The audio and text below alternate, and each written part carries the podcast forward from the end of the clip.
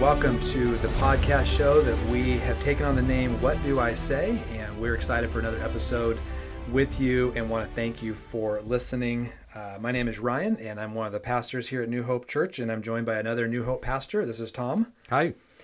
And we uh, are excited for the topic today uh, as we are going to get into a sermon series here this fall at New Hope Church uh, where we're focused on family and marriage, parenting and grandparenting, and we're looking forward to that for the months of September and October. And along with that, we want to offer, uh, we are offering a, an adult class as well as a series of podcasts, and this is one of several that will be coming your way that we hope uh, will encourage you and build up your marriage and your family relationships. Today we're going to be taking on a topic that uh, applies to all of us, but we're going to be focusing on marriage with this. But no matter what station of life you're in, this is something for you. We're going to be taking on the topic and talking about protecting your marriage in the area of purity. So purity really is our focus today, and it's worth talking about. It's mentioned obviously many times in Scripture, but we also recognize that the world or culture that we live in doesn't value purity in the same way. In fact, I think we could point to examples where purity is mocked in current culture. But as we get started to lay a, a foundation of why we think this is really important, I, I want to we want to get into two initial ideas to lay this groundwork. The first one is the idea that purity really is protection. In other words, God is good and God calls to purity, and purity is about the pursuit of not engaging sin. You see, sin contaminates, it destroys, and it leads to death of everything it touches, whether that's faith or relationships, health, joy, purpose, and on. It destroys and kills everything that it touches. And so in light of that, I think we should want to pursue purity in our life because we want to protect. We want to protect what we love, who we love, and what we consider valuable. I got a question for you, Ron. Uh, why do you think purity is mocked? What's going on culture-wise, and why is this going on? There's a, there's a lot going on in the hearts of men. There's a lot go- and women. There's a lot going on in terms of our spiritual warfare and our, our enemy who has blinded the minds of people and is leading culture uh, away from Judeo-Christian principles found in Scripture. We we see this this trend uh, in our culture here in the United States for for sure. And um, look, I think many people on just on a base level. Sin can be fun. Sin can be considered enjoyable in the moment. Sin could be something that I internally want. The temptation is there, and so I run hard after it. After all, who knows? What's it going to hurt? What damage does it cause? It's my life. It's my body. And all these rationales that we have to do the things that ultimately simply we want to do mm-hmm. without any consideration of, of the Lord. But when a person comes to know Christ as their Lord and Savior, really their worldview does change, and it should change as we look at Scripture, as we desire to know and honor God. And He puts in pleasant boundaries in our life, doesn't He? Ones that will provide for us and protect us as a good and loving Father. And we have to learn those things because mm-hmm. the temptation doesn't just go away. It's there. And so so we, we should, we should, like, I think we should want to have protection around our lives. I like. I appreciate having locks on the doors of my house. I appreciate having things that are in place that protect the things that are valuable to me. And I think, too, deep in the heart of us, there is something that we do value and we love and long for things that are pure. For example, I have a water filtration system at my house because I really think clean water matters to physical health. This morning, I was packing a lunch for my daughter, Ashlyn, and was making, pull out the lunch meat to make a sandwich. What if it was sort of rotten and spoiled? You know, old lunch meat.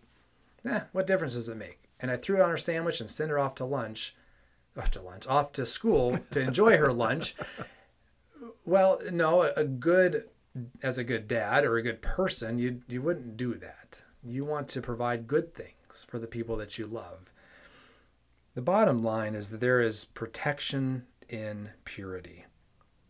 I think another point that, Tom, I'd love for you to share on is the idea of who God is and what he's calling us to. Yeah, and there's a couple of passages I think that are helpful. Uh, one is in Romans one, where it talks about what may be known about God is plain to them because God has made it plain to them. And then it goes on to talk about the worship of God. And that says, although they, referring to mankind, although they neither... Although they knew God, they neither glorified him as God nor gave thanks to him, but their thinking became futile and their foolish hearts were darkened. And so that whole aspect just of the reality that we're made in the image of God, but we're sinful and we're given toward, in our natural state, given toward the worship of things and the natural actions and manifestations of the body. And so, on the one hand, there's the worship of idols, idolatry, all throughout the Old Testament. We read about this, and then Romans one just talks about the continuation of that pattern right through biblical times to the present day. So, another way of thinking about that is asking the question, who are we trying to please? Which is another way of saying, what are we worshiping? And so, First Thessalonians four, the Apostle Paul, as he's giving instructions on the way to live, the way to be a church, the way to be a person who pleases God, he says, we instructed you how to live in order to please God, as in fact you are living. Now we ask you and urge you in the Lord Jesus to do this more and more. And then jumping down to verse three, he says, it is God's will that you should be sanctified or holy, as we've been talking about, or pure, that you should avoid sexual immorality. Each of you should learn to control his own body in a way that is holy and honorable, not in passionate lust like the heathen who do not know God. And so, that again, that delineation of knowing God versus not knowing God, and asking that question and, you know, just personalizing it for myself, for every one of us, just saying, mm, who am I trying to please today, this hour, this time, in my house, out and about, what I hear, what I see, who am I really worshiping, and who am I really trying to please? Is it me or God? And Tom, I really appreciate it because you highlighted there in, in what you just shared that purity is not just about physical or sexual purity. I mean, that's a big part of it. But but there's emotional purity, there's social or relational purity, there's purity in our thought life. There's there's there's so many dynamics and aspects mm-hmm. where this shows up. And we need to be vigilant with this because it really does come down to worship, as you just talked about. And uh, look, we live in a world that accepts and celebrates sin. No big deal. And yet, again, as followers of Christ, there's that that vigilance to say, no, he's called me to live different. And in that, though there may be challenges, there is joy and purpose and God's blessing as we pursue that. You know, I think one of the reasons why sexual purity is one of the aspects of biblical truth and biblical purity is because it is such a strong um, passion within us. And so I think it's, that's one of the reasons why it's hit upon within Scripture. And one of the reasons we're going to take some special time in this podcast and zero in on that topic. Yeah. I agree with you one hundred percent. Well, a couple of thoughts as we continue on to maybe as listeners to reflect on uh, in your own life, some convictions for you to form. And one of them that Tom and I would love to, to share with you is just the reminder that the ways of the world are not always the best ways. Let me give you an example. In Jeremiah chapter ten, verses two and three, it says, this is what the Lord says. He says, do not learn the ways of the nations, or be terrified by signs in the sky, though the nations are terrified by them. For the customs of the people are worthless. Strong words there, and a good reminder. See, culture may scream a lot of messages at any one of us, and we're bombarded constantly by messages. Messages like, live for the moment. So that instant gratification, which, as one example, can lead to financial uh, trouble and bad decisions, or live for the sensual, or, you know, stay in the relationship as long as it satisfies you. sort of this contract view of of a marriage or engagement or dating relationship. Um, pretend marriage, like living together outside of marriage, is beneficial. Stats don't support that. Or even things maybe not as sort of big, but like an R-rated movie, a few clicks on a website, a little flirting. Like, what's the big deal? Well, what we do is we crack the front door of our life and those of our loved ones that are impacted by our life to destruction. So I want to suggest to us, in light of this, that every temptation, every thought that comes from within us, or a temptation that comes from within or outside of us, that we need to evaluate that by the truth of Scripture. We need to bring that back to, okay, this message that is being communicated on a sitcom television show or a movie I went to go watch and enjoy, what is it teaching me? And what is it saying about this area of life or any other? And I think something else, and Tom, you touched on this already, that is needed, is that we need to value purity more than we enjoy sin. Yeah, and I mean, just going back to that aspect, that word I mentioned, passionate. Like, I've asked myself, when I go to a football game and I just yell my head off for the Hawkeyes. I mean, my son went with me to a football game and he said, "Dad, you're crazy." and and uh, I mean, what he was saying was, I was just yelling for the defense through the whole game. And it's like, if we're not passionate, then we're not really expressing who we are, but just asking the question, what are we passionate about? Who are we passionate for? And it all spills over in all these other areas of our life. Yeah, because if we're not passionate, if we're not convinced, or if it's not a conviction, we're probably not going to pursue it very hard, are we? Yep. And again, we'll, we'll crack that front door of our life open to all kinds of things. And, and I think bottom line, too, is that you look at culture and how it's defining marriage and the marriages that are just sort of around, around your neighborhood, or people in the workplace, or just wherever you sort of live and relate and know people, marriages are struggling. Mm-hmm. It's not like culture's got it all figured out. It's not like the way they're trying to live it out is working very well. And so coming back to God's plan for marriage, coming back to God's ways that he has outlined, this is how I want you to live because I love you, because I want good for you. I want you to have a good marriage. I want you to have a good family uh, dynamics. I, I want, that's his heart. That's what he wants. And so with his commands, uh, there's protection and there's provision mm-hmm. in all of that. And that includes purity. Let's, let's move on from that idea though, and really zero in on sexual purity. Something we've already acknowledged is, is sort of the high level. It's the thing we most often think about. And We we really are addressing the marriage relationship, but, or not but, but I I would say that sexual purity in marriage, just to kick this off, it's a really big deal. Like thinking about this way, that sex is God's wedding gift to a couple, and he doesn't give cheap gifts. Like it's really an important, it, it's an important gift. It has an important role in our lives, but it's intended to be given and to be used in the marriage relationship. In other words, it's not like, you know how sometimes people are talking about when it comes to purity, like, well, how far can I go? How mm-hmm. far can a couple go kind of a thing and not cross the line? It's not about crossing the line. It's about the right time. And the right time is when you're married. And that's not what culture says. I mean, culture, culture says that sex is God.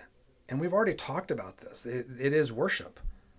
Colossians three, you'd mentioned already that sexual immorality is, it calls it idolatry. It is worship of a false god. And we see that because we see far too many in culture.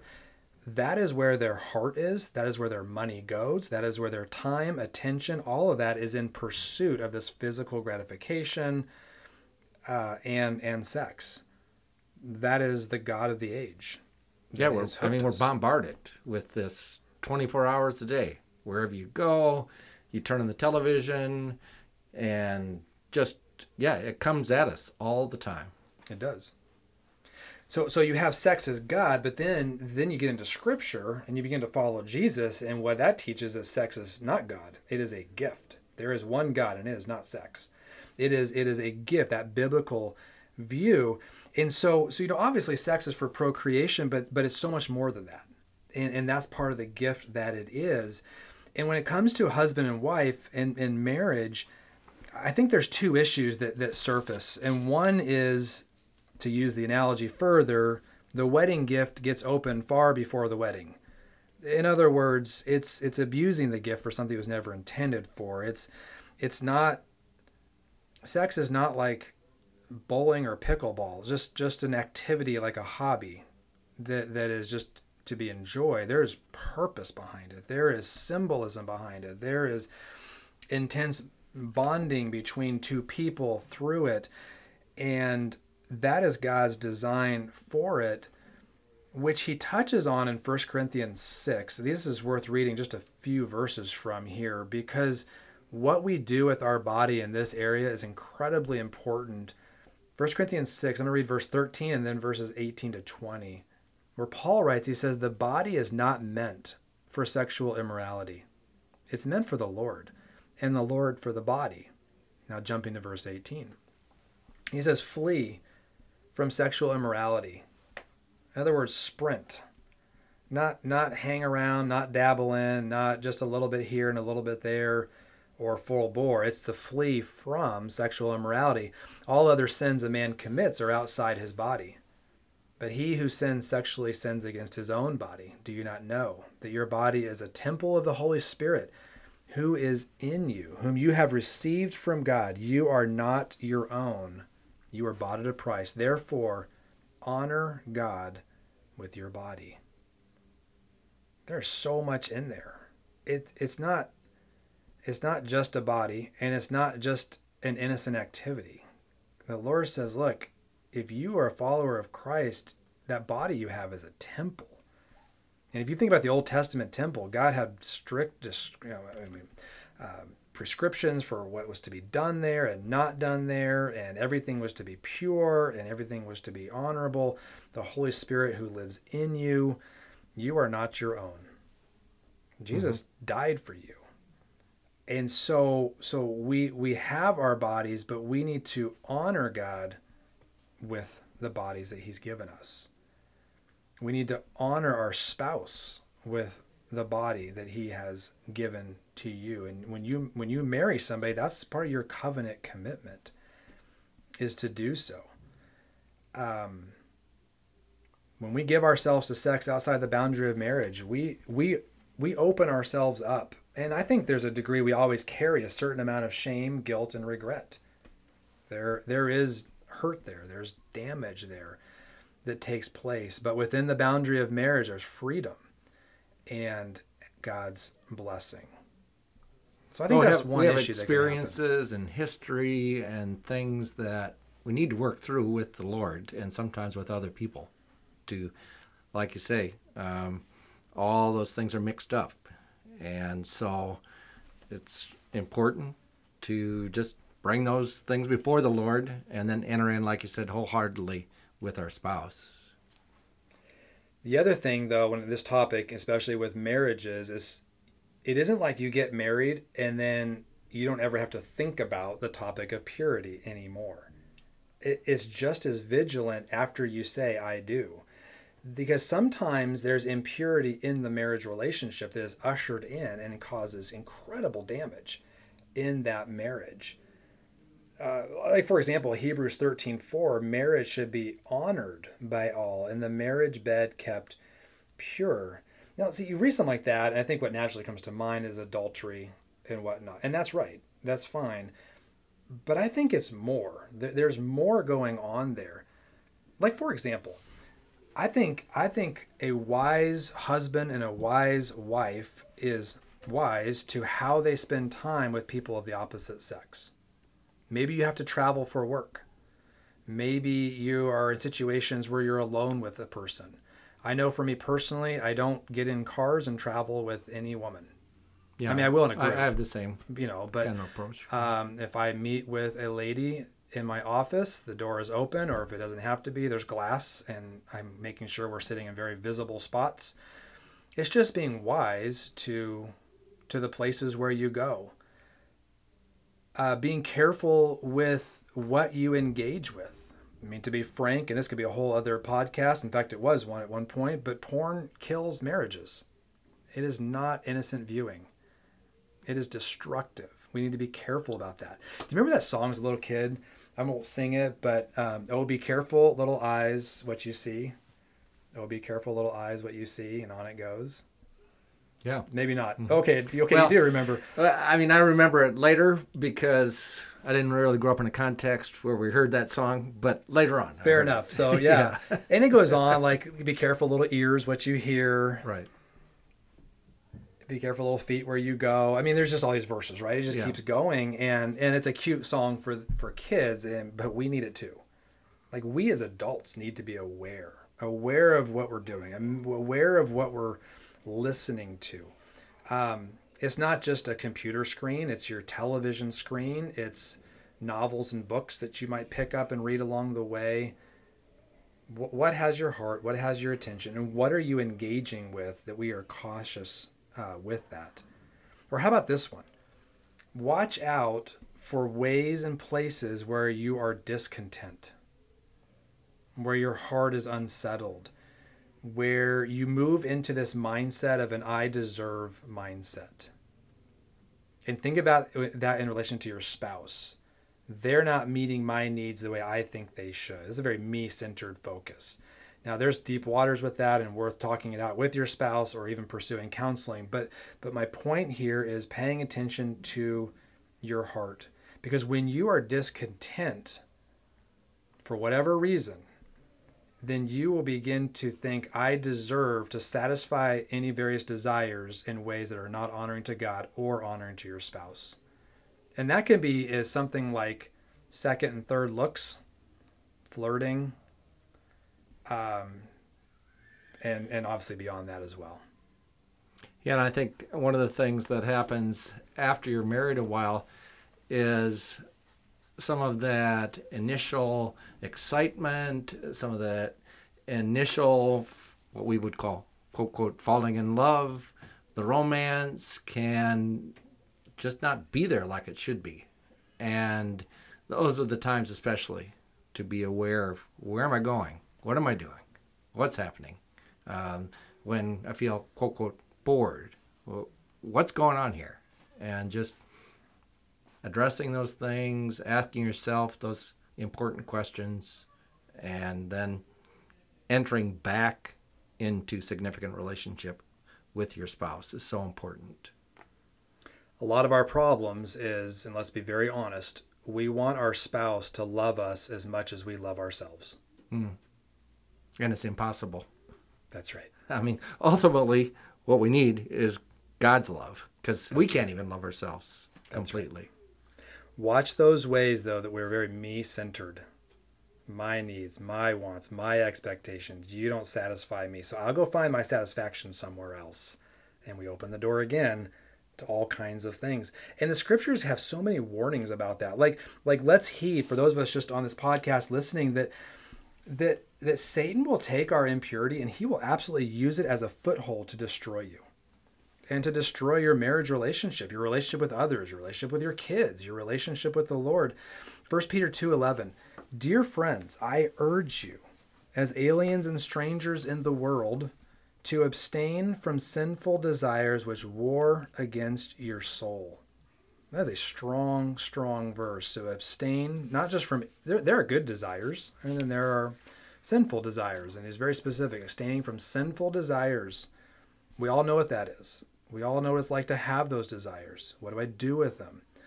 And but recognizing that that these desires, they are warring against your soul. We are in a battle, and if we don't think we're in a war, we're never going to win it. Yeah, that's those are strong words. Absolutely. Absolutely. And so we have an enemy, and he relishes those moments, and he'll take all that to absolutely um, destroy. And it's sort of like a fire in my fireplace. I like that. It's nice. It's warm and comforting and helpful. Man, but that's outside of my fireplace. That's destructive. I'll burn my house down. There's way too many houses, metaphorically, getting burned down because we're lighting fires all over and we don't even realize what we're doing. Yeah, I think this applies. One time I had a fire. I started in a fireplace. I tried to put my Christmas tree in there. Uh, I about set my fireplace, my whole house on fire. I had to push that Christmas tree into the fireplace. And I, why, why I think it applies here is if that fire is coming outside of the fireplace, get that back in there. I mean, you got to go strong. Got it. We don't need to get off uh, onto that story, but my point is that you got to take action fast. Tom, I want to hear that story. When we're yeah, I'll tell you more about it. If we were doing a video podcast, you see me laughing right now trying to picture that. Um, but you're right. You're absolutely right with that. See, within marriage, sex is that ultimate seal of commitment to one another. It is healthy and is good. But outside of marriage, it is a wedge. It will destroy. It will wreck. It will ruin anything from becoming a mature love and a healthy marriage relationship. So it's good to remember that. I think another warning that we see is that any relationship can involve sex, but not every relationship can carry on a real conversation. And what I mean by that is sex. If you're if you're listening to this and you're dating or you hope to date or get engaged or someday get married, I mean, just to remember that sh- sex short circuits the timely process of a relationship needs to go through to build bonds of trust and honesty, friendship, and even spiritual intimacy. Sex just short circuits all of that. And, and you're not building a good foundation for, for your marriage later on. Um, and I already talked about this. Another warning is that sex outside of God's design, it lays a foundation of fear and guilt or lack of respect. Those things get get brought in, including even this thought. And I've met with people like in counseling situations, and this has been articulated because I'll have, for example, uh, a wife who will share, and she'll say that, look, if he was this way with me before we were married, in other words, you know, slept around and all that kind of, if he was this way with me before we were married, why won't he be with someone else the same way after we're married? Mm. That can be, that's a That's an important question. Like that's uh, that's, but that that has been that that doubt, that wondering has crept in because impurity was allowed and uh, moving past God's design for that. I think too. I think, and I just see it with young couples especially. But sex and sexual activity, I think it deceives a couple into thinking they're in love when maybe they're not. Mm-hmm. Um. Because the bottom line is that love can stand without the support of physical intimacy. You can have a loving, healthy marriage relationship. And, and when there's disabilities involved, that's the case, without physical intimacy. Sex is important. It's not God. And it's not everything. And it's not even the most important thing in a marriage mm-hmm. relationship. But we need to be aware. And we need to pursue with all of our heart, we have love for God and love for your spouse, purity.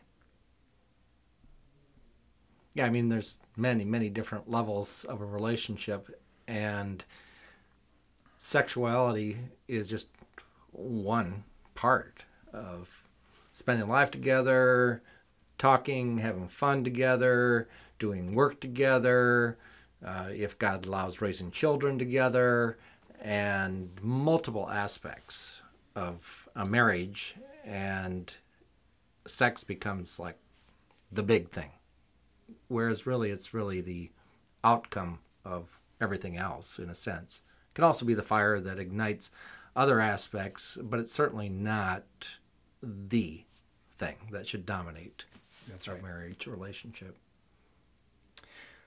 So Tom, I think I think maybe a final topic that would be worth getting into is what what does a person do who might be listening to this podcast and who says, when I look at my past, I've made a lot of decisions I regret in the area of purity and including sexual purity. I can't go back. Um, whether they're married today, whether they're not, how would you, what would you say to that person? Yeah, I'd say don't shut down and just stuff it.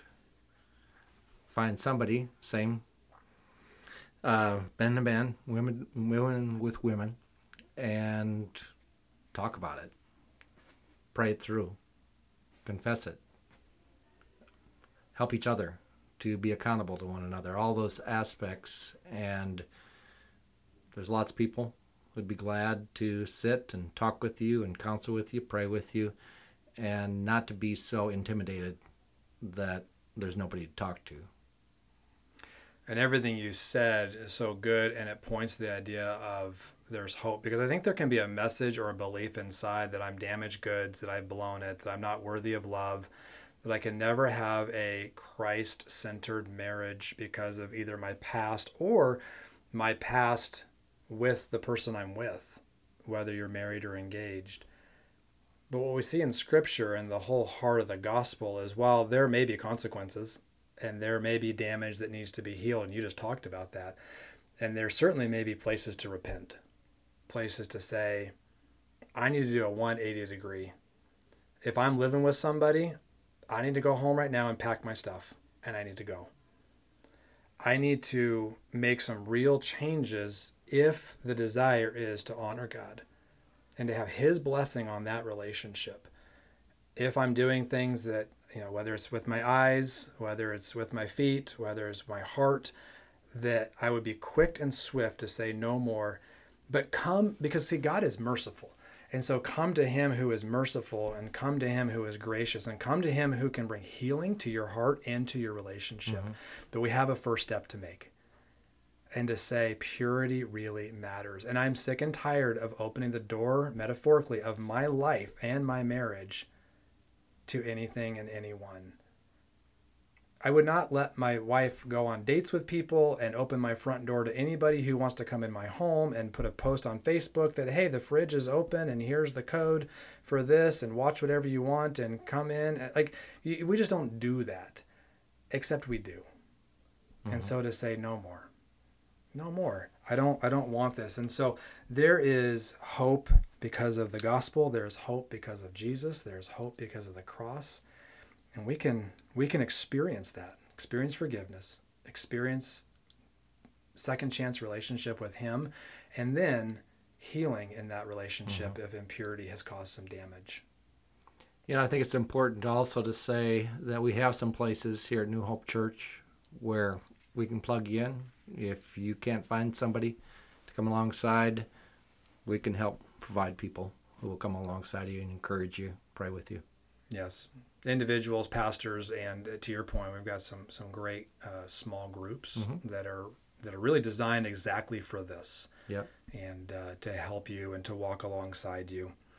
If you would like to engage more, uh, we would invite your emails. Uh, Tom is at tom at newhopeadel.org, and I'm Ryan at newhopeadel dot org, and, and please engage with us. We uh, We we appreciate the conversation, and we also appreciate you listening today. Thank you, Tom, for joining together. And uh, again, uh, we appreciate you listening, and be on the lookout for future podcasts in our marriage and family series. Thanks, everybody.